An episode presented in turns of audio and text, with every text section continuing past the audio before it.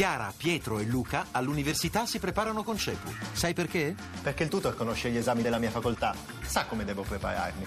Perché faccio anche verifiche e simulazioni d'esame. Perché non voglio arrivare all'esame con l'acqua alla gola. Capito? Per superare i tuoi esami, chiama CEPU all'833 1188. Voci del mattino. Parliamo adesso, come annunciato, della situazione in Libia. Lo facciamo con il direttore di Lookout News, Alfredo Mantici. Buongiorno. Buongiorno, buongiorno a tutti.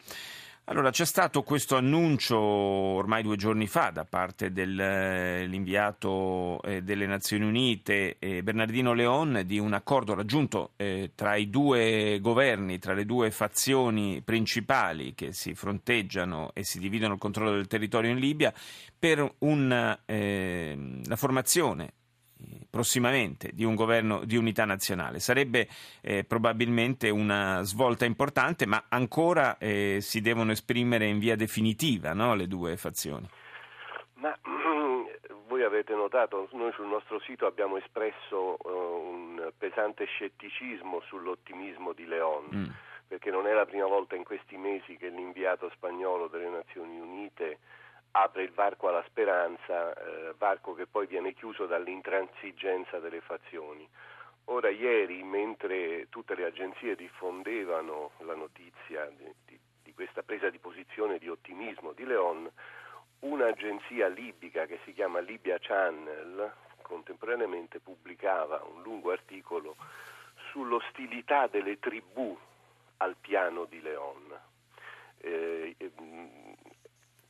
convegno, l'incontro che si è tenuto in Marocco tra le due principali fazioni, Tripoli e Tobruk e Leon, può essere significativo, ma pochi giorni prima al Cairo c'era stato un incontro organizzato con i capi tribali al quale i capi delle tribù non hanno partecipato, hanno, inviato personaggi di secondo piano e hanno detto che non si sentono garantiti da Leon. Ora, il comparto tribale è il terzo attore principale dello scenario libico e senza, senza le tribù è difficile che si raggiunga una, un accordo.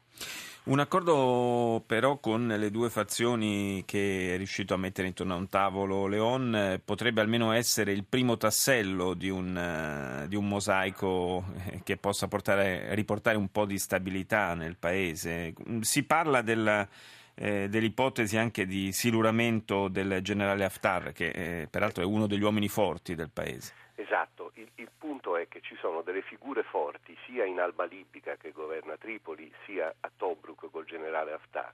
E quello che lei ha detto è quello che dovrebbe succedere, ma il generale Haftar non soltanto è un uomo molto potente all'interno della coalizione anti-islamista, ma l'appoggio di Al-Sisi, del, del presidente egiziano, del generale Al-Sisi che eh, lo sostiene economicamente e eh, con rifornimenti d'armi. Quindi, ripeto, sono tutte parole molto teoriche. Lei ha detto si sono incontrati al tavolo dei negoziati, in realtà il povero Bernardino Leon fa la spola tra le varie delegazioni perché le delegazioni non si incontrano, perché non si sono accordate.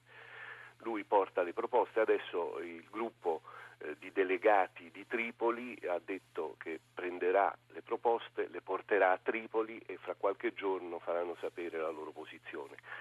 Mm, non, insisto, eh, abbiamo avuto troppe docce fredde nell'ultimo anno prima di dichiarare che è il momento di eh, guardare con fiducia al prossimo futuro. No, indubbiamente il, il, quadro in Libia è talmente complesso e frazionato che eh, non è, non è facile insomma, ricomporre tutti i pezzi di questo, di questo puzzle. Eh, è chiaro che eh, la speranza è forte perché è una situazione che così, è così alle porte del nostro paese che non può non preoccuparci. E a questo riguardo eh, le voglio chiedere, Mantici, mh, è ipotizzabile nel caso in cui eh, questo accordo dovesse concretizzare organizzarsi. Eh, è ipotizzabile come qualcuno fa una missione eh, di, diciamo così, di collaborazione militare europea a guida italiana? Ma vede, se l'accordo dovesse concretizzarsi, noi, Italia, Europa, avremmo finalmente un interlocutore con il quale concordare interventi, sostegni, sostegno logistico, lotta agli scafisti quello che è mancato e che manca tuttora in Libia è proprio la presenza di un interlocutore in grado di assumersi eh, delle responsabilità e di prendere delle, delle decisioni. Per noi, Europa, è fondamentale che in Libia si torni ad avere un interlocutore politico con il quale discutere di tutti i problemi, dalla ripresa dell'estrazione del petrolio e del gas alla lotta contro i trafficanti. Quello, finché non avremo quello noi non potremo intervenire in alcun modo in Libia.